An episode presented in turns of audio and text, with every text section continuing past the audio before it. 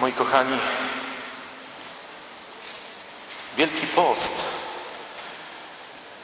to taki szczególny czas, kiedy możemy w biegu codziennych spraw zatrzymać się, zadumać, zamyślić, kiedy możemy przyjrzeć się temu, co w życiu powinno być najważniejsze. Były wielkie sprawy. Mówiliście o wierze, nadziei i miłości, o prawdzie, o czymś takim, co w życiu jest fundamentem. To są takie sprawy, które pozwalają żyć. Nawet kiedy uświadomimy sobie, że życie przemija, że mijają lata, że ubywa nam sił. Wiara, nadzieja, miłość, prawda o nas, o świecie, o Bogu. To jest fundament, na którym możemy się oprzeć, czekając spokojnie na to, co przed nami. Ale z fundamentami tak jest, że one zwykle są schowane. Tylko wyjątkowe sytuacje sprawiają, że możemy odkryć fundamenty, że możemy się im przyjrzeć. Psychologia, filozofia nazywa te wyjątkowe sytuacje sytuacjami granicznymi.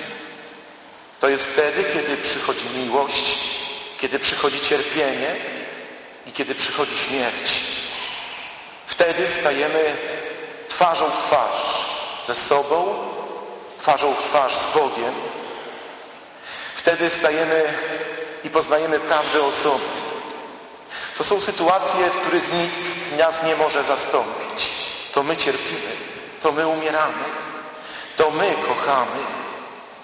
I wtedy, wstrząśnięci, pytamy o to, co w życiu najważniejsze.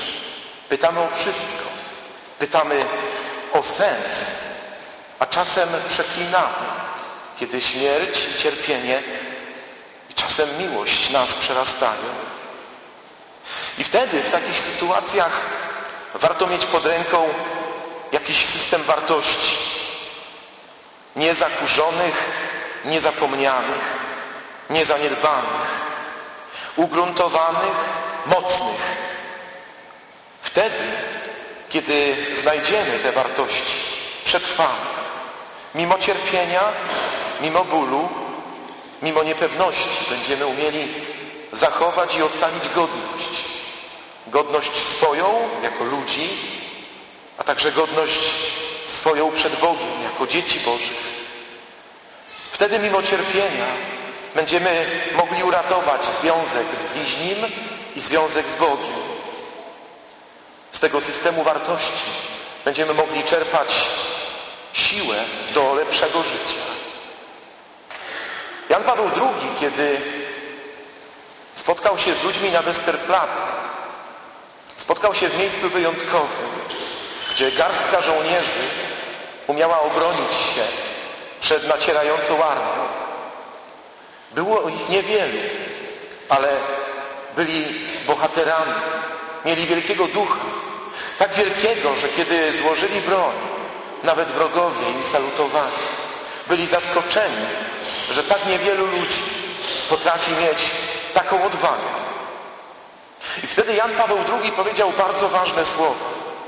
Powiedział tak, każdy z nas ma w życiu jakieś Westerplatte. Nie mówił o konkretnym miejscu, gdzieś tam w Polsce, na kuli ziemskiej.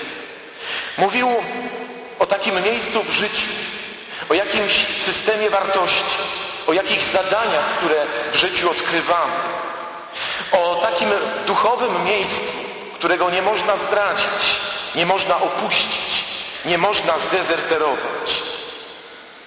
I kiedy tak myślałem o tym naszym spotkaniu jeszcze wczoraj, za oknem miałem niebieskie niebo. Słychać było ludzi, grała jakaś muzyka, ulica pulsowała swoim życiem. I pomyślałem, czy dziś jest jeszcze miejsce na stawianie takich pytań? Czy potrzeba dzisiaj stawiać tak poważne pytania? Liturgia gorzkich żali prowadzi nas stacjami męki pańskiej. Prowadzi i stawia nas w konkretnych sytuacjach. Dzisiaj pokazuje nam Chrystusa, który został skazany, nawet nie osądzony, bo to była formalność. Chrystusa, który zostaje osądzony i postawiony przed tłum. Spróbujmy wyobrazić to sobie. Spróbujmy zapytać, co się wtedy stało. Na tym placu przed pałacem Piłata zebrali się ludzie, zupełnie zwyczajni, oderwani od swoich codziennych obowiązków. Ludzie, którzy potrafili się śmiać, żartować, mieli plany na przyszłość. Zebrali się tam też kapłani i faryzeusze, ci, którym, zależa, którym zależało na utrzymaniu starego porządku. Byli tam żołnierze, chyba najmniej zainteresowani tym wszystkim, bo spełniali tylko rozkazy. I był tam Piłat, przedstawiciel władzy, któremu ludzie powinni ufać, który powinien bronić sprawiedliwości, mandatu zaufania, którym ludzie go obdarzyli. Zebrali się trochę z ciekawości, trochę dla rozrywki, niektórzy z zawiści, ale tak naprawdę tam na placu przed pałacem Piłata toczył się spór. Tam w Jezusie Chrystusie Bóg się świata pytał, czy chcecie tego objawienia? Czy chcecie tej wiary, która poruszy wasze serce? Czy decydujecie się tak żyć na co dzień między sobą, żeby ta codzienność zmierzała do wieczności, do nieskończoności, do zbawienia? To bardzo ważne wydarzenie. To wydarzenie było po tym, jak zawiodło w zasadzie wszystko. Przyjaciele opuścili Jezusa. Jego uczniów nie było przy nim. Zdradził go Judasz i zdradzili go pozostali. Uciekli. Wtedy okazało się, że świątynia też się pogubiła. Że ci, którzy mieli pilnować Bożego Słowa, raczej pilnowali swojego interesu i swojego świętego spokoju. Zawiódł sąd, bo nie był sprawiedliwy. I zawiodła władza, bo Piłat był bezradny. W tym zdarzeniu zebrali się wokół Jezusa ubiczowanego, ukrzyżowanego i wyszedzonego. Napięcie rosło. Jeszcze wtedy wszystko się mogło zdarzyć. Pytanie wróciło z sądu i stanęło przed nimi wszystkimi. Co mam z nim zrobić? Pytał Piłat. W takiej sytuacji zwykle myślę sobie, gdzie ja bym wtedy był. Gdyby tak popatrzeć po tej scenie, którą sobie tu narysowaliśmy, gdzie moglibyśmy siebie znaleźć? Co gorsza, myślę, że tak dzieje się także i dzisiaj. Bóg ciągle pyta się świata, czy chcecie tego objawienia? Świat ciągle toczy spór z Panem Bogiem. Przyjrzyjmy się trochę tej scenie. Przyjrzyjmy się aktorom tej sceny i spróbujmy zobaczyć, gdzie byśmy widzieli siebie. Jednym z aktorów tej sceny był tłum. Można by było myśleć, że byli tam ludzie wyjątkowi, jacyś szczególnie zawistni, jacyś szczególnie niebezpieczni, może sadyści. Ale wiadomo, że tłum działa trochę bezmyślnie. Wiadomo, że kiedy człowiek jest w tłumie, zwalnia się z odpowiedzialności. Po II wojnie światowej myślano, że Oświęcim, że Kołyma to byli ludzie wyjątkowi, sadyści, zwyrodnialcy. Ale zrobiono później badania i okazało się, że zwykli ludzie, którzy chodzą do pracy i którzy żyją sobie codziennością, potrafią w szczególnej sytuacji, kiedy zwolni się z ich odpowiedzialności, tak wejść w swoją rolę, że potrafią zadawać ból drugiemu człowiekowi. Potrafią poniżać drugiego człowieka.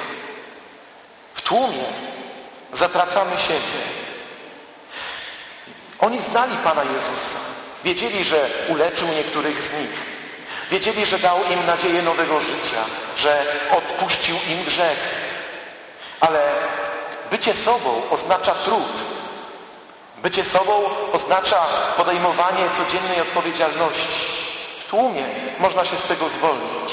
Można iść razem z innymi i tłum nas poniesie, ale wtedy tracimy siebie. I tamci ludzie w tym tłumie odrzucili ten trud bycia sobą. Wkleili się w innych i tak jak inni pozostali na razie mieli.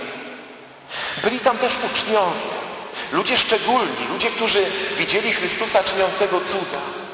Doświadczyli tego, że uciszył burzę. Doświadczyli uzdrowień. Widzieli, jak na górze tabor się wobec nich przemieni.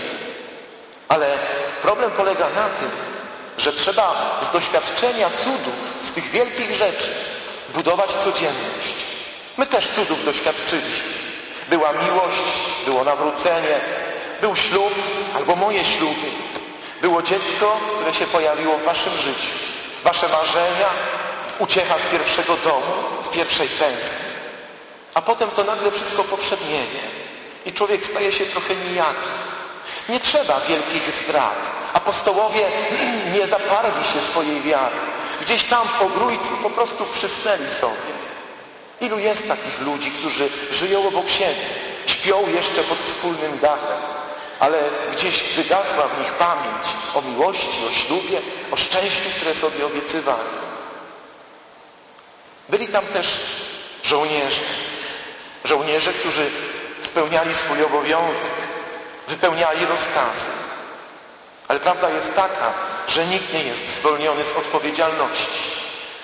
To trudna sprawa, ale ona sięga także i dzisiejszych czasów. Kiedy systemy totalitarne próbowały zwolnić człowieka, zwolnić z wyrzutów sumienia. Ci, którzy byli w systemie, mieli tylko słuchać swojej władzy. I to dzieje się na mniejszą skalę w dzisiejszych korporacjach. Trzeba być lojalnym.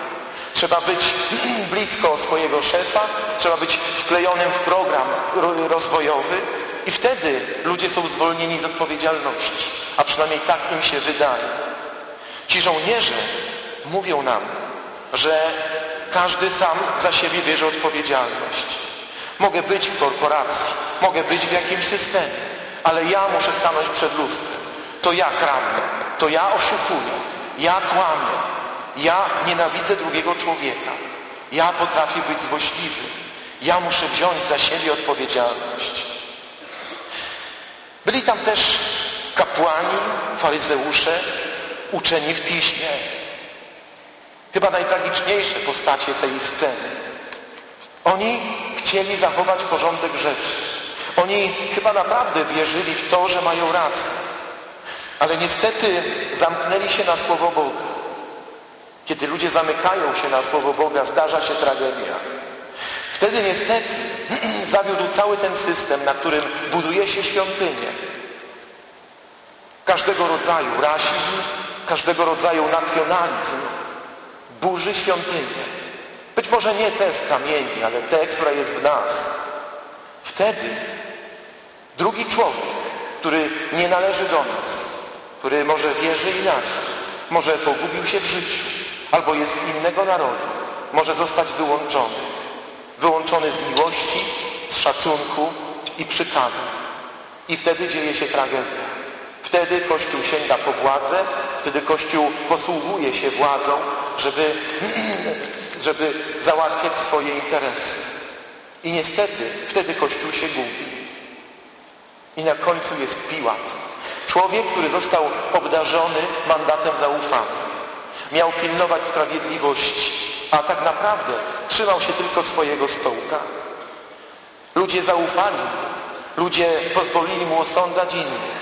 A on za cenę utrzymania się przy władzy, za cenę utrzymania się na stołku zdradził siebie i innych. Zobaczmy jaki to paradoks, kiedy myślący człowiek obmywa sobie ręce wodą.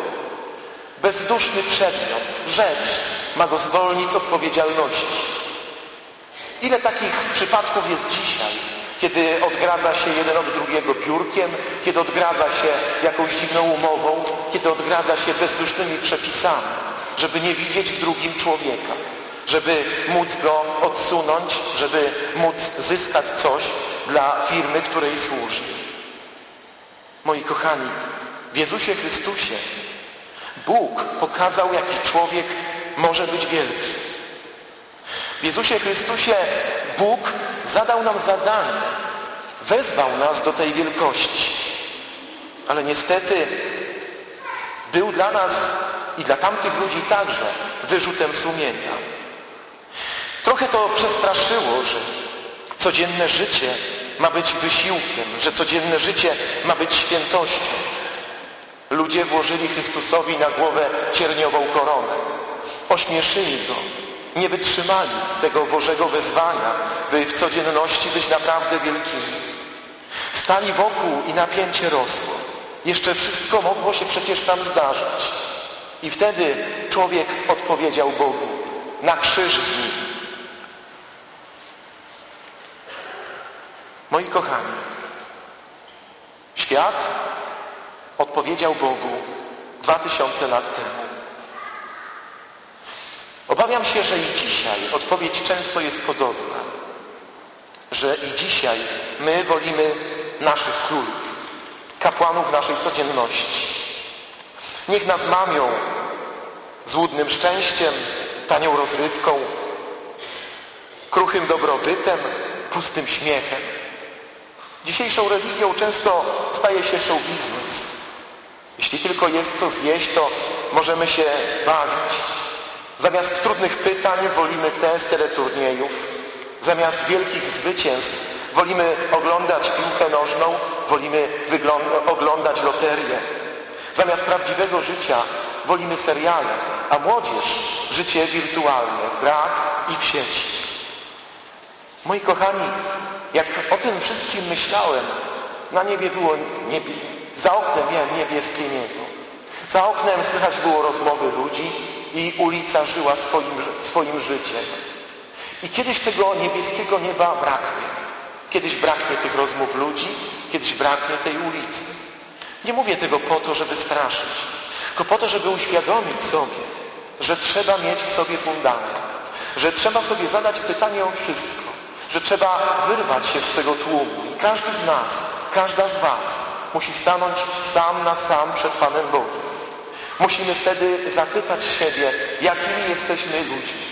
Jak ja idę przez moją codzienność. Musimy zadać sobie pytanie o wszystko, bo kiedy tego niebieskiego nieba zabraknie, to będzie jedyna siła, za którą możemy pójść w ręce dobrego Boga, który na nas czeka.